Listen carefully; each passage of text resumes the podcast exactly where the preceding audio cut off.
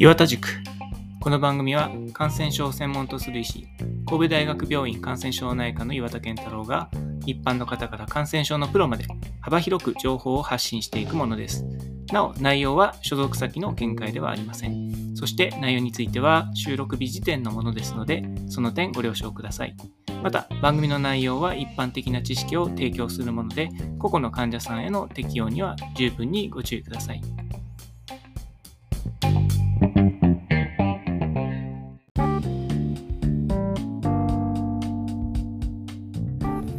はい、今回はですね、えーと、先日行われました日本感染症学会総会で、えー、プレゼンした内容をそのままこっちに持ってこようと思います。えー、お題はあの循環器系の人工物感染ですね。これはあの、え、人工物感染の、ま、シンポジウムがあってですね、あの整形外科系の人工物とか、ああと、まあ、悪性腫瘍に、え、関連したあ人工物、まあ、例えばポートとかですね、まあ、そういったものをこうあの、えー、3人のシンポジストがプレゼンしたという、まあ、そういった内容でしてで僕は、まあ、あの循環器の話をしましたよということです。まあ、前にも申し上げたかもしれないですけど学会って1回こっきりでしてプレゼンするとそれでおしまい。まあ、もちろんあのしばらくはアーカイブになってこうオンデマンドで、えー、今ネットで見れたりしますけどもまあ、なかなかこう息の長いものにはなりにくいとせっかく作ったコンテンツが、まあ、ショートリプトで、えー、終わってしまうのはもったいないので、まあ、ここでもう一回再現して、えー、っと長くいろんな人に使ってもらえたら嬉しいなと思って、まあ、今日もう一回その話を蒸し返そうと思います。このシンポジウムはですね、あの座長が大阪大学の忽那聡先生と奈良県立医大の笠原圭先生でしたね。えー、まあ、忽那聡先生はあのもう一般の人でも誰でも知ってる何ですか靴王っていうんですかあ超有名人ですけれどもあの笠原先生はあの忽那先生の元ボスでしてまあ、あの忽那先生奈良時代にあのご指導された先生ですね。あの、まあ、2人とももちろんよく知ってる先生ですけど笠原先生は最近奈良の教授になられてですね、まあ、関西の感染症のあの、まあ、マップなのか知りませんけどもうだいぶ様変わりして若返ってきたと感染症学会の座長も若返ってきたということで、まあ、世代交代の時期かなと思いますねあのいいことだと思いますどんどん若返ってあの若い人があの、まあ、僕なんかどっちかというともうあの年寄りの方に分類されると思いますけどですねあの年寄りじゃない人がどんどん引っ張っていい学会にしていってくれるといいなと思います。まあ、そんなあの、まあ、これは完全に余談ですけどね。じゃあ、あの本番入りますね。で、えっと、学会発表なんで、パクったんで言いましょうか。まあ、これ、開示すべき COI はありません。で、えー、まず、 implantable electronic device infections の話をしました。まあ、要するに、えー、デバイス感染ということですね。で、一番有名なのはペースメーカー感染ということになります。ただ、 cardiac implantable electronic device っていうのは、まあ、CIED と言いますけど、えー、ペースメーカーだけじゃないですよね。あと ICD っていうあのいわゆる defibrillator をつけてらっしゃる方もいるし、それから最近はあの重度の心不全の方のために resynchronization device と、まあ、CRT と呼ぶそうですけど、まあ、こういったデバイスを使う人も最近は増えてきました。で僕はまあそのデバイス一つ一つについてのプロフェッショナル知識は持ってなくてですねこれはもう循環器の先生の方がはるかに詳しいわけですけれども、えーとまあ、感染という観点だけで言うとあの例えば resynchronization device っていうのは結構感染頻度が高いんだそうです。これはあのデバイスの大きさに依存するそうですね。まあ、デバイスが大きいとですね、当然、あのこれ入れるときにあのたくさんカットを入れ皮膚にカットを入れなければならないということで創部がでかくなるでかい分だけ感染が起きやすいとそれから皮膚引っ張りますからテンションが高くて、まあ、皮膚のそのエロージョンが起きやすいとからあの挿入主義も長いんだそうですね、まあ、一般的に手術の時間が長ければ長いほど感染起きやすいと言われてますから、まあ、そういった理由でこのリーシンクロナイゼーションデバイスっていうのは、まあ、あの母数が少ないんで実際に僕らがその感染を見ることは少ないんですけど頻度としては高いそうですね。数だけで言うともちろんペースメーカーの方が圧倒的に数が多いのであのペースメーカー感染たくさん見るんですけど頻度で言うと、 resynchronization device の方が多いということだそうです。まあ、あとは、 resynchronization device をつけてらっしゃる方って重度の心不全の方が多いので、まあ、患者のベースラインからして重症感染症を起こしやすいということだそうです。あるいは、その背景にある糖尿病とか、まあ、そういったあの腎不全とか基礎疾患の問題なのかもしれません。でこのペースメーカー感染だとかデバイス感染はリードついてますからその先にある心臓ですね、まあ、感染性心内膜炎俗に我々 IE と呼んでますけどこの IE が、えー、問題になります、まあ、頻度は報告によってまちまちで、えー、0.13%から19.9%、まあ、ほぼ2割と言われていて、まあ、1%未満から2割ぐらいの頻度でこのデバイス感染は、えー、IE を合併すると。で挿入後3年以上経ってから発症するのが3分の1ぐらいということで結構長い間留置してても IE は起きるということでやっぱりあので、まあ、今でもあるんですけどそのデバイス持ってる人がですね熱が出た時にそのプロモックスみたいな経口抗菌薬飲ませて返しちゃうみたいなのが結構往々にしてあって後でものすごくでかいベジテーションが見つかって、まあ、2センチとか3センチのベジテーションまで育っちゃうなんてことは時々見て非常にがっかりするんですけどそういうのはやっぱり見たくないので、えー、明らかに診断がついてない熱の場合はですね、デバイス感染をちゃんと疑って、その場合は血液バイを取るっていうのをちゃんと習慣化してほしいなと強く思いますね。まあ、この感染、まあ、もちろん基礎疾患がリスクでして、えー、糖尿病とか CKD とか COPD とか、まあ、そういったようなものがリスクになるというのはま当然ですと。で、原因微生物はもちろん皮膚の上に乗っかっている菌でして、えー、ブドウ球菌が一番多い。まあえー、CNS と言われるブドウ球菌あるいは黄色ブドウ球菌が多くてで GNR グラム陰性菌は少数派ですと。で最近よく言われているのは、まあ、 Propionibacterium もしくは Cutibacterium と呼ぶ人がいますけど、えーまあ、以前のプロピオニバクテリウムアクネスですね、まあ、こういったものとかあるいはコリネバクテリウム、まあ、こういった、えー、グラム陽性菌の類が、まあ、原因菌としては非常に多いですよと。で、まあ、診断は当然培養検査でして、えー、ポケットの中の海の培養とあと絶対忘れてはいけない血液培養。まあ、血液培養はこれ治療方針にも関わりますので、これを2セット取ると。まあ、最近血液培養2セットっていうのはもう割と常識化しているので、えー、問題ないんですけど、であと、まあ、あのリード取った後のリーダー先端培養っていうのも必要であって、可能であれば考えましょうと。それから、まあ、心エコーですね。これはあの血液培養陽性の時は特に必要で、軽食道エコーで、えー、IE の除外が必要になります。あと、まあ、あのペット CT とかでですね、デバイス感染診断するみたいなことも最近試みられていますが、これはまあ、あの症例報告とかそういったものが主でして、どれぐらい意味があって、どれぐらいルーチンで必要なのかはちょっと今のところ不明です。で、まあ、診療のアルゴリズムっていうのはいろんな学会とかから出されてるんですけど、えー、まずはその、えー、ポケット感染があるかっていうのを局所を見ると。それから血害を取ると。血液培を取ってであと感染症のコンサルテーションした方がいいというようなことが例えばハートリズムソサエティのガイドラインには書かれています。血液培が陽性であればあ軽食道エコーをやって I の除外をすると。I があれば I として治療するしで I がなければあまあ普通の、えー、デバイス感染としてでこの場合はデバイスの抜去をします。リードも一緒に抜去します。治療期間は大体抗菌薬2週間ぐらい。で、えーと、愛があれば、まあ、4から6週間ぐらいといういわゆる IU の治療をするということになります。で血液培養が陰性の時でもやっぱり、えーと、愛を疑うことがあれば TE をやるしでただのあポケット感染だということであればあ抗菌薬2週間というふうに一応書かれていてで単に、えー、ポケットの感染がない場合は、まあ、経過観察というようなことも書かれています。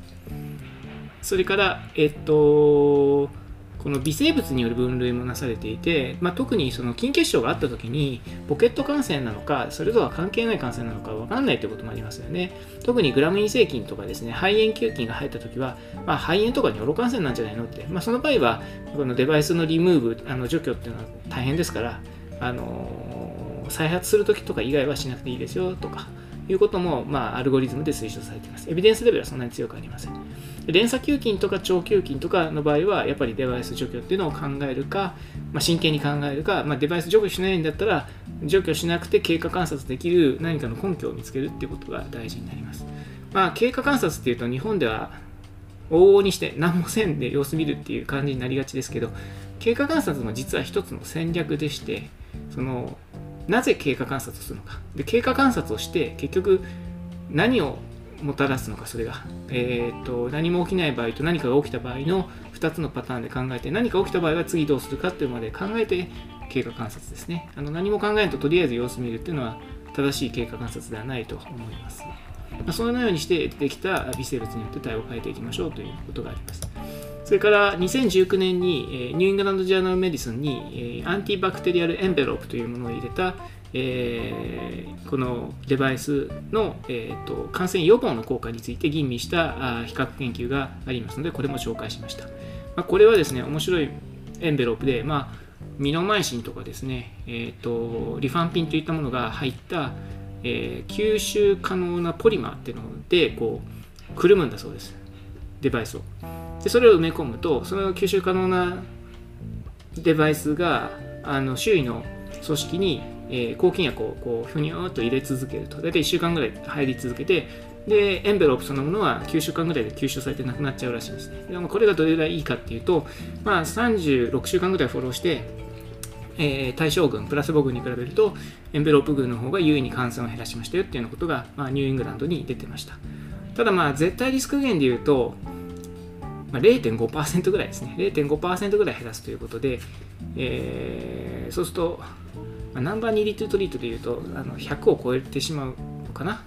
うんまあどれぐらいこれがいいのかっていうとまあリスクは減るんだけど減る度合いはそれほどでもないということでまあでもあの実際に海外とかでは使われているそうです。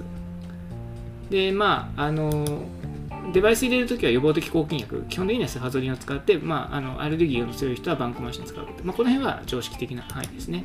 で、繰り返しますけど、治療については、デバイスのリムーバルが必要だということと、IE があるかないかっていうのが大事ですよっていうようなこと。で、えー、血液培養を取って、それに応じて抗菌薬の治療期間っていうのを、えー、決めましょうというのがデバイス感染の基本ということになって、この辺はまあ昔からそうでして、それほど新しいものはないですよと。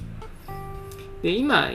うんと注目されているのはバドですね。バド。えっ、と、えー、ベントリキュラーアシストデバイスですね。まあ、具体的には L バドといって、レフトベントリキュラーアシストデバイスですね。まあ、重度の心不全で、えー、サ質がほとんど動かない、まあ、カーディアックアウトプットが全然ないっていう人で、心移植のつなぎとして、まあ、体外にポンプをつけて、えー、やるというのがデバイスになるわけですけど、まあ、数十年の歴史があると思いますがこのエルバドのは体外に飛び出してるんで異物が。非常に感染に脆いと。それから、えー、もう一つはこれがないと生きていけないので、えー、普通異物感染って異物の除去っていうのがまあ基本。でくっついてるバイオフィルムも一緒に取って、えー、処理すると、まあ、異物が残ってソースコントロールができないとなかなか感染良くならないよっていうのが、まあ、異物感染のあの、まあ、根本原則なんですけどこのエルバドに関して言うとそのデバイスを取れないっていうのがジレンマなわですね。これをどうするかっていうのがあの大きな問題になります。でもともとその頻度もそれほど多くはないですし、えーと、いわゆる堅牢なエビデンスは全くないんですけどただまあ最近はですねこの LVAD もどんどん進歩していて例えばその体外に飛び出すそのえー、エリアがですね小さくなっているということもあって感染症の合併症はだんだん減ってきているらしいです。それからあとその心移植のドナーが見つからない場合は destination therapy といってこの LVAD そのもので心臓を動かして何年も生かしましょうと。で2年生存率ももう70%ぐらいだそうですのでかつてと違って、まあ、つなぎというよりはもうこれで治療しましょうという感じに、えー、なっている患者さんも結構いるんだそうです。で、えーと、分類としてはですね、この VAD の感染は、 VAD-specific infection、VAD-related infection、あと non-VAD infection という、まあ、この3つに分けると言われています。 VAD-specific infection、まあ、 VAD のあの特異的な感染と、特異的ではないんだけど関連している VAD-related infection と、それから VAD とは関係ない non-VAD infection と、まあ、この3つですね。具体的にはどういうことかというと、まあ、この異物のポンプとかカニュレとかポケットそのものが感染しているものが VAD-specific infection です。で、まあ、血液培養は陽性だけど、あの VAD は感染しないとか、周辺の縦隔炎起きてるけど、あのデバイスそのものは感染しないとか、こういうのは VAD-related infections で、あと尿路感染とか肺炎とかそういうのは non-VAD-related infections で、まあ、それぞれあの一定の頻度で起きますよということですね。でまあ、感染全体でいうと,、えーと、2年間ぐらいフォローすると大体半分ぐらいの患者さんが何らかの感染を起こしますよと。それからやっぱり2年フォローすると2割ぐらいの患者さんが VAD-specific infections を起こしますと。それから、えーと、1割ぐらいの方が VAD-related infectionsであとまあ2、3割の人がノンバッドリレーティッド、まあ、バッドとは関係ない尿路感染とか肺炎になりますよっていうようなことが疫学研究でまあ示されています。でじゃあどうするかっていうとですね、まあ、あの VAD と関係ない感染症、 non-related はそれと個別に治療するんですけど、えー、 VAD-related の場合はあのなかなか難しい。で、やっぱりデバイスが汚染されてるときどうするかっていうのが難しくて、で、デブリをやったりして抗菌薬使ったりするんだけど、結局異物が取れないと治癒には導けないので、慢性のサプレッションをすることが多いということが、まあ、しばしばですね。で、あとは、まあ、あの、デバイスの時と同じで TE やったりして IE がないかどうかを確認しなきゃいけない場合は、しばしばありますよということになります。で、えー、まあ、治療期間はもうずっと治療しましょうねということで、まあ、4週間ぐらい点滴で治療した後経口薬でずっと飲みましょうみたいなことがあの多いですかね。この辺はまああのガイドラインとかありますけれどももうあんまりなんていうか堅牢なエビデンスはないのであの経験則でやってますね。であとバックについてもちょっとお話しました。バックっていうのは VAC、えー、バキューマシスティッククロージャーで、まあ、これはあの心芸の手術だけじゃないんですけども、まあ、特にその心芸の場合は胸骨切ってえー、重核の中に、えー、侵襲してオペをしてそれで感染が起きた時にですね、まあ、あの陰圧をかけるそういうデバイスバックを使うと、まあ、感染良くなりやすいよというようなことが言われてて、えー、盛んに現場では行われています。堅牢なエビデンスはあんまりないんですけど、まあ、後ろ向き研究で、えーとまあ、数十人単位のあの比較的小規模の研究によると、まあ、プロペンシティスコアですね傾向スコアアナリシスとかやって両軍を平らにならしてもやっぱり、えーと、病院内死亡率とかはがっつり下がるというスタディも1個ありまして、まあ、これをご紹介して、まあ、あのバック使っちゃいけない理由も特にないし、まあ、今のその観察研究レベルでいうと、えー、バックで結構いけるので、えー、まあ、現場では使ってますよということになります。まあ、それを支持するメタ分析とかもあります。それはスワンガンツなんですけど、スワンガンツの感染については、実は文献があんまりなくて、ないのもあの当然で、海外ではスワンガンツってあまり使わないんです。僕がもうあのニューヨークでやってたのも、2000年、今から20年ちょい前ではもうスワンガンツ使ってる患者さん激減してて、これはあの1990年代に JAMA に載ったあ研究、96年ですね。えっ、ー、と、The Effectiveness of Right Heart Catheterization in the Initial Care of Critically Ill Patients ということで、まあ、重症患者ですね。の初期の治療にスワンガンツ入れた場合と入れない場合をこれ観察研究で多分これが傾向スコア分析をして一番最初の臨床研究の一つと言われてますけど、えー、5000人以上の方のクリティカリイル重症の患者さんの眼痛の有無を傾向スコアで鳴らしてでマッチさせて比較するとむしろ眼痛入れた方が死亡率が高かったっていう、まあ、そういう観察研究ですね。で傾向スコアによってその観察研究の行楽因子をできるだけ減らすというようなことをしてまして、まあ、これでスワンガンツはそのカーディックアウトプットとかいろんなその情報は入ってくるんだけど患者は良くならないっていうようなことが言われて、えー、使用数が激減しましたでその後2003年にニューイングランド・ジャーナル・メディスンに RCT が出て Randomized Control Trial of the use of pulmonary artery catheters in high risk surgical patients. まあ外科の患者さんでリスク高い患者さんにガンツ使ったんだけどこの場合もカプランマイヤーで全然死亡率が変わらないということで、まあ、スワンガンツは要はあのデータは入ってくるけど患者は良くならないということで、まあ、海外ではほとんど使わないと。ただ日本ではやっぱりあのデータを欲しいからデータを欲しいっていう、まあ、トートロジーに走ってるかドクターって割といて、まあ、とにかくデータを集めるためにあのガンツ入れるという人が、まあ、僕の周りでは割と見ますね。やっぱりエビデンスベースで患者のアウトカムに寄与しているかっていうのを根拠にできればそういうデータを取るか取らないかって決めてほしいんですけどまだそこまではちょっと日本の医療現場は成熟してないとまあもう20年ぐらい前にこのスワンガンツ問題決着ついてると思ってるんですけどいまだにガンツが入ってる患者さんは割と多いし、まあ、そのガンツの合併症で感染が見られると若干残念残念だなと思うことがあります。で最後に僕らがあの研究した、えー、これは僕らのところにいたあの小山泰治先生っていう人とが中心になって今は、えー、主要血液内科に入りますけど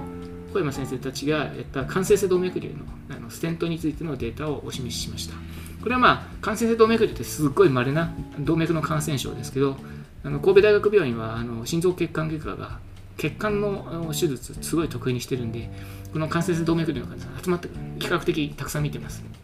で僕らも一緒に見るんですけどあの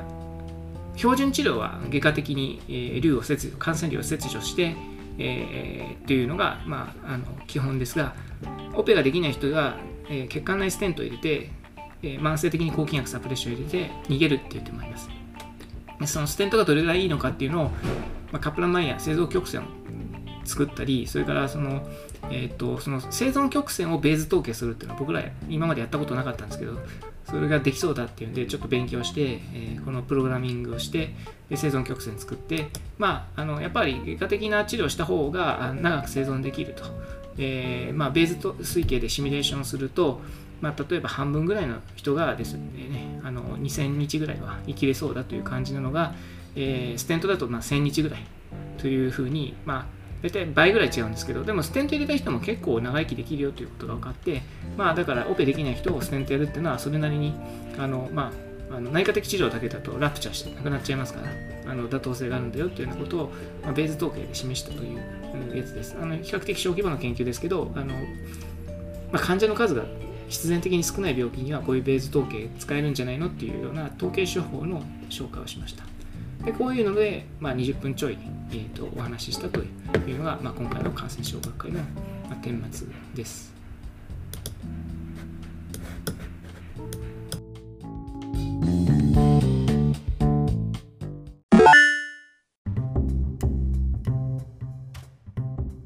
それでは次はお便りです。えー、最初は、えー、シン5524さんです。ドキャスト初めて聞きに来ました。先生から聞きたいコロナ並びにワクチンの話題、今後していただけるのか分かりませんが YouTube、BAN 対象ということ聞いてるので十分気をつけてください。先生みたいな専門家の方もその対象なのか、詳しいことまでわからないのにコメントして申し訳ございません。はい、ありがとうございます。あの、そうですね、えっ、と、YouTube でも Twitter でもバンというのが問題になっていて、まあ、それ AI で勝手に決められるものですから、まあ、特に Twitter は今、えー、イーロン・マスクの買収問題で、えっ、と、まあ、この言論の自由っていうのをどう扱うかっていうのはだいぶ注目されているところでありますが YouTube も同様ですね、まあ、幸い YouTube の方はあのオーセンティックなコンテンツに関しては特に問題なく流せているようですので、まあ、ただあれ機械が自動的に選んでることもあって間違えるってこともありますし僕も Twitter 一回バンされたことあるんですけどそれはあのなんていうか直すのにアメリカ経由でやらないといけないということで、えーまあ、日本ツイッター社からこううまく修正効かなかったということで、ま、いろいろ悩みのところが多かったんですけども、まあ、そういうのは注意しながらも、まあ、しかしながら、あの、ぶっちゃけトークってのはすごく大事だと思いますので、あの科学的にオーセンティックな内容についてはあの全く躊躇することなく、えー、言いたいことを言うっていうのが、まあ、言論の自由の保障の根拠だと思いますので、そんな感じだと思います。えー、次は、アーフ・コボルト・チェンさんです。天気が悪かったので、久しぶりのランニングとなってしまいました。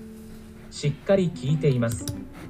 はい、ありがとうございます。えー、っと、そうですね。あの、雨降ってるとなかなか外ランニングできないですよね。僕は数年前からあのルームランナーをあのいただいてですね、えーと、雨降ってる時はそれで走るっていう風にしてから、まあ、この雨降り問題に悩まされずに済むようになりました。でこれ最近すごく便利であの早朝走るんですけどねあの早朝ってヨーロッパではサッカーの試合やってるんですけど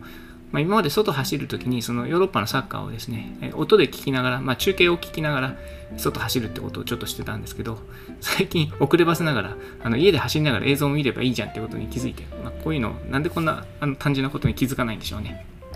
で、あの楽しみが増えたってこともあります。雨降りの日とサッカーやってるときは屋内でルームランだと。で、そうじゃないときは外で走るみたいな感じに最近はしてますね。えー、皆さんはどういった運動の仕方をしてらっしゃるでしょうか？